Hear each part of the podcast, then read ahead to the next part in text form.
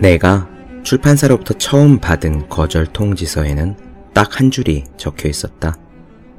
원고를 스테이플러로 철하지 마시오. 원고는 클립으로 고정하는 겁니다. 미국 소설가 스티븐 킹의 말입니다.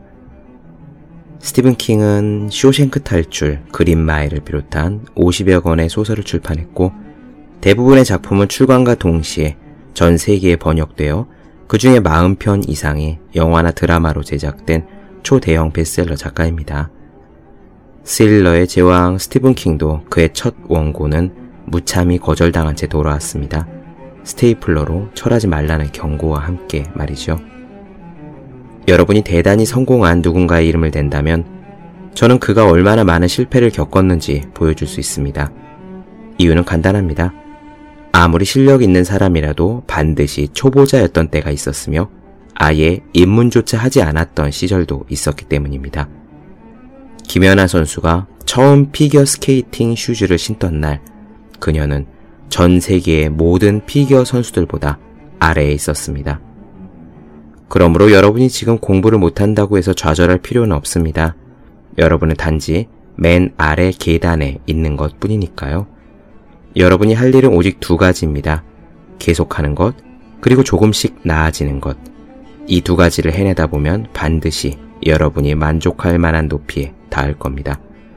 맨 아래 계단에 서서 구름이 손에 잡히지 않는다고 투덜대는 사람은 욕심쟁이거나 바보일 뿐입니다. 365 공비타민 지금 단지 맨 아래 계단에 있는 것 뿐이다. 의한 대목으로 시작합니다.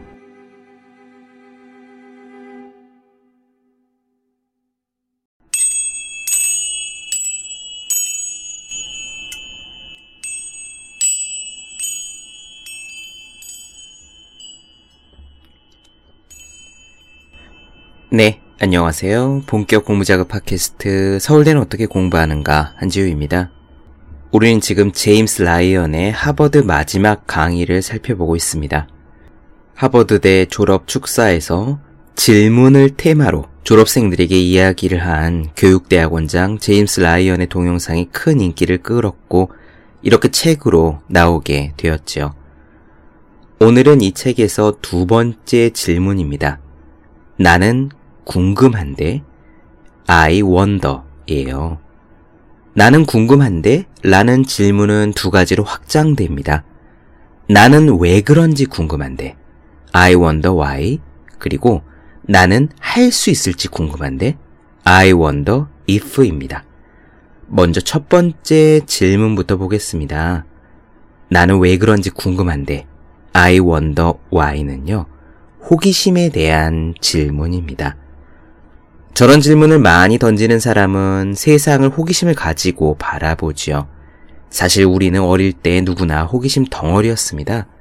끊임없이 왜, 왜, 왜 라고 물었을 거예요. 하지만 학교를 다니고 나이를 먹으면서 호기심이 사라졌습니다. 우리들 자신이 호기심이 있는 사람인지 아닌지 생각해 보는 기준은 간단합니다. 사는 게 재미없으면 호기심이 없는 사람이에요.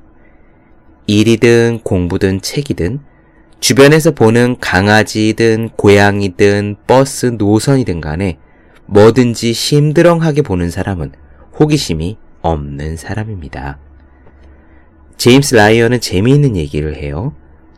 호기심으로 가득 찬 사람이 더 매력적이고 삶을 풍요롭게 산다는 겁니다. 왜일 까요?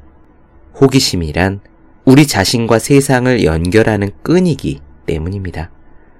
우리가 하루 종일 공부를 하는데 호기심이 없다면 그 공부에 가까이 다가가지 않는 거죠. 그냥 성적을 올리기 위해 혹은 해야 하니까 억지로 할 뿐입니다. 공부해야 할 내용에 대해 애정이 없어요. 공부와 우리 자신이 긴밀하게 연결되지 않은 겁니다. 하지만 호기심을 품고 공부하면 매 페이지마다 신기한 것이 나오고요. 나에게 도움이 되는 것이 나옵니다. 혹 어떤 분들은 이렇게 반문하실지도 모르겠어요. 호기심을 가져야 좋다는 말은 알겠다. 그런데 호기심이 별로 안 생기는 걸 어떻게 하란 말이냐? 바로 그럴 때 이 제임스 라이언의 질문이 요긴하게 쓰입니다. 왜 그런지 궁금하네. 왜 이렇게 되어 있는지 궁금하네. 라고 습관적으로 질문을 던지면 그 대상이 무엇이든 간에 더 반짝거리는 모습으로 우리에게 다가올 수 있죠. 바로 그 순간이 우리와 세상이 관계를 맺는 순간이기 때문입니다. 두 번째 질문은요. 나는 할 수 있을지 궁금한데 I wonder if입니다. 이것은 도전에 대한 질문이에요. 우리는 무언가를 하기 전부터 그건 할 수 있어 혹은 할 수 없어 라고 마음속으로 딱 재단하는 경우가 많습니다. 나는 그림은 못 그려. 나는 운동은 못해. 나는 춤은 못 춰. 하지만 그럴 때 의식적으로 습관처럼 나는 내가 그림을 잘 그릴 수 있을지 궁금한데? 라고 질문을 던져보면 일단 시도는 할 수 있게 되지요. 여기서 중요한 건 그 시도의 결과가 꼭 좋느냐와는 관계가 없다는 거예요. 춤을 추러 가봤더니 예상했던 대로 우리가 정말 몸치여서 한 달 만에 그만두고 나올 수도 있어요. 상관없습니다. 시도해본 사람은 시도를 했다는 그 이유만으로 아예 시도하지 않은 모든 사람들보다 성공한 겁니다. 오늘의 질문, 나는 궁금한데를 여러분들께서 스스로에게 많이 던져보셨으면 좋겠습니다. 그럼 오늘 이야기 시작할게요.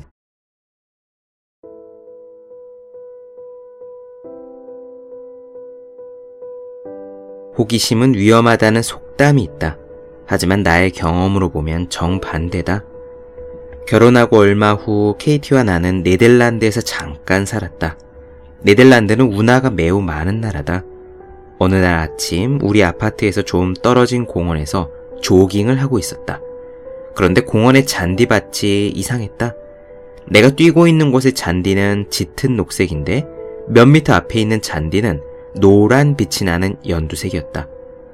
잔디 색깔이 왜 이렇게 다르지? 의심은 그뿐이었다. 나는 그냥 계속해서 뛰었다.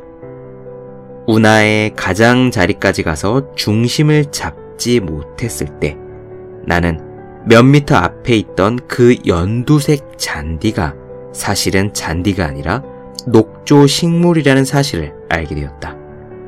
물론 그때는 이미 늦었다.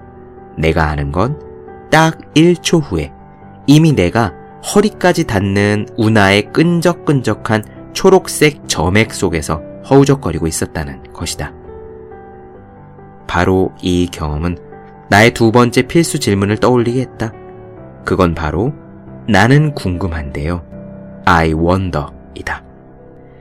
I wonder라는 질문은 엄밀히 말해서 완성형 질문은 아니고 질문의 앞부분에 위치한 단어들에 불과하다.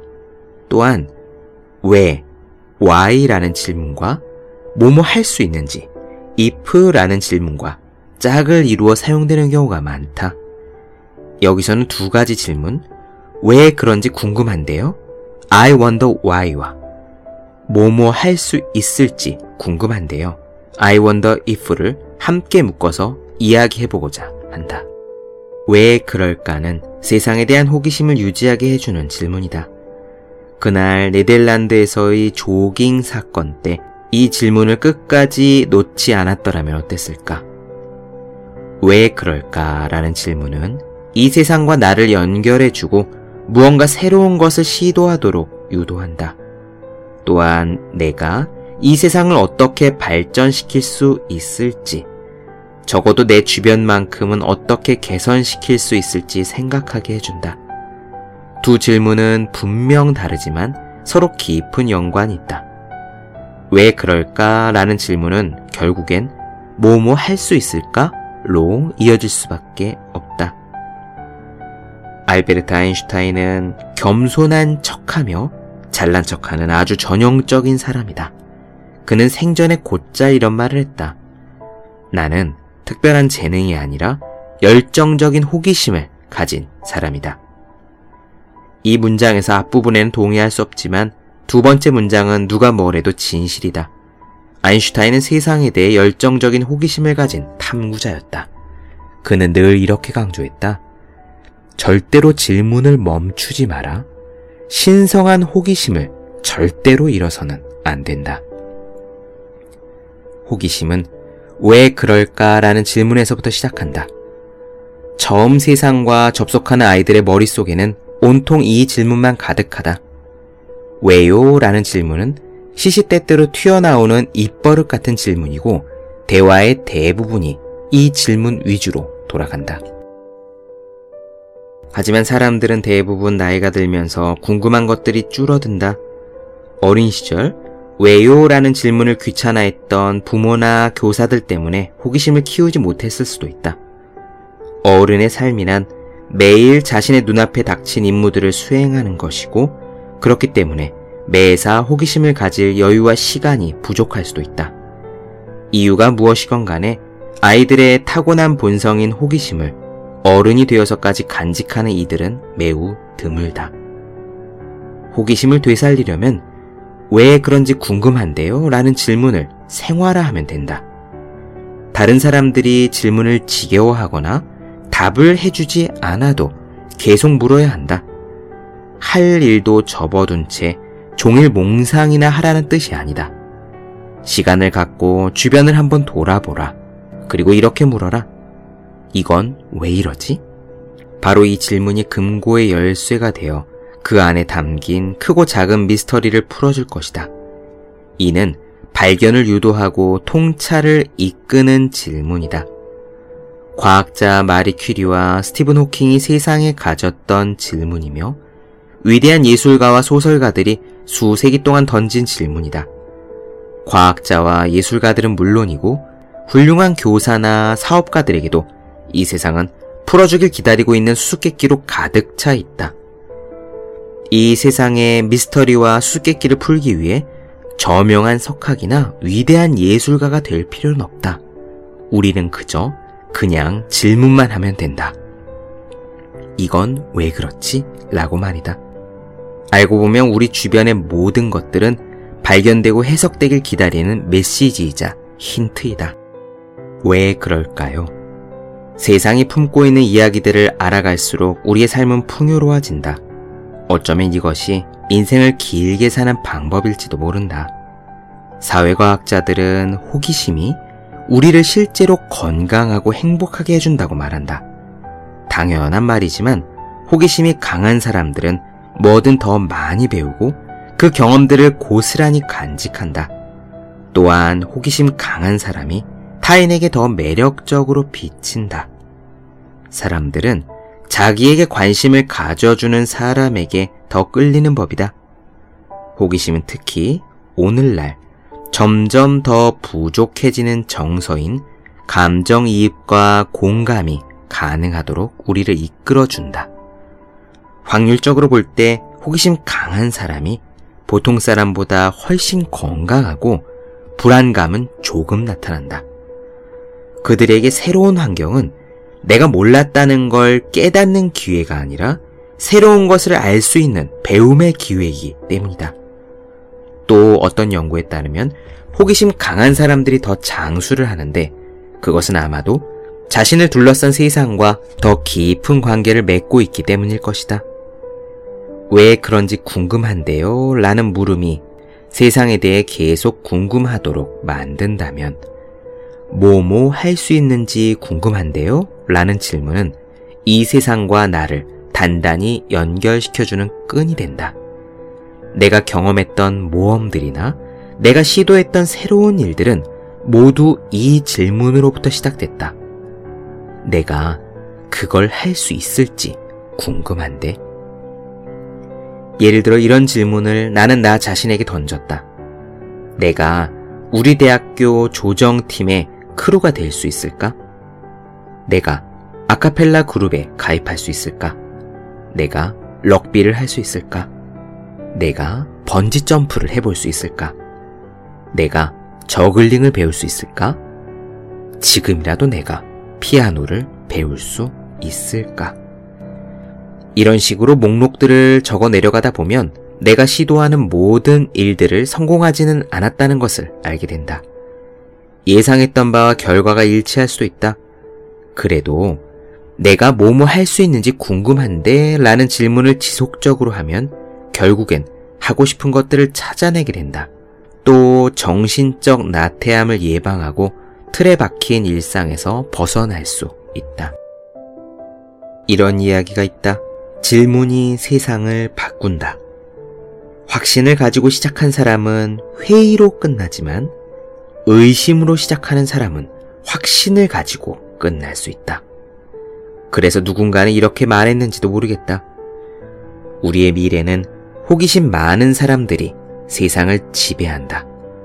그들은 시도하고 탐구하며 찔러보고 의문을 제기하며 뒤집어 보는 것을 두려워하지 않기 때문이다. 우리의 현재를 바꾸기 위한 첫 번째 단계는 질문하는 것이다. 왜 그럴까? 왜 그런지 궁금한데요? 그리고 다음 질문으로 이어가는 거다. 이러면 어떨까? 이러면 어떨지 궁금한데요. 왜 그런지 궁금한데요? 라는 질문은 호기심이 그 핵심이고 이 질문을 한다는 것은 당신 주변의 세상, 당신의 자리가 있는 그 세상에 계속 관심을 갖는다는 뜻이다. 이 질문이 보다 근본적인 이유다. 그리고 뭐뭐 할 수 있는지 궁금한데요? 라는 질문이 중요한 이유는 세상과의 관계를 유지하고 그 속에서 나를 더 나은 방향으로 나아갈 수 있게 만들기 때문이다.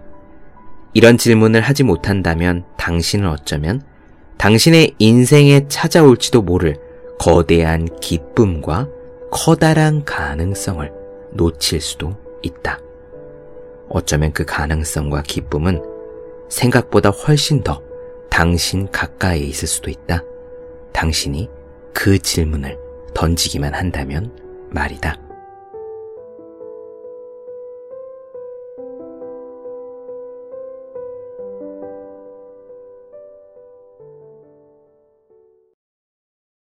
네, 본격 공부자극 팟캐스트 서울대는 어떻게 공부하는가? 제임스 라이언의 하버드 마지막 강의 두 번째 질문 나는 궁금한데 I wonder를 나눠드렸습니다. 더 많은 이야기가 궁금하신 분들, 질문사항 있으신 분들은 제 네이버 블로그 허생의 즐거운 편지, 다음 카카오 브런치 한재의 브런치, 인스타그램에서 해시태그 서울대는 어떻게 공부하는가, 유튜브에서 서울대는 어떻게 공부하는가 검색해 주시면 좋겠습니다. 또 매일매일 공부하시는 분들, 여러분 주변에 매일매일 공부하고 계시는 그분들을 위해서요. 하루 한 페이지씩 읽고 공부할 의지를 북돋는 책, 보기만 해도 공부하고 싶어지는 365 공부 비타민 선물해 주시면 좋겠습니다. 오늘은 여기까지 할게요. 전 다음 시간에 뵙겠습니다. 여러분 모두 열심히 공부하십시오. 저도 열심히 하겠습니다.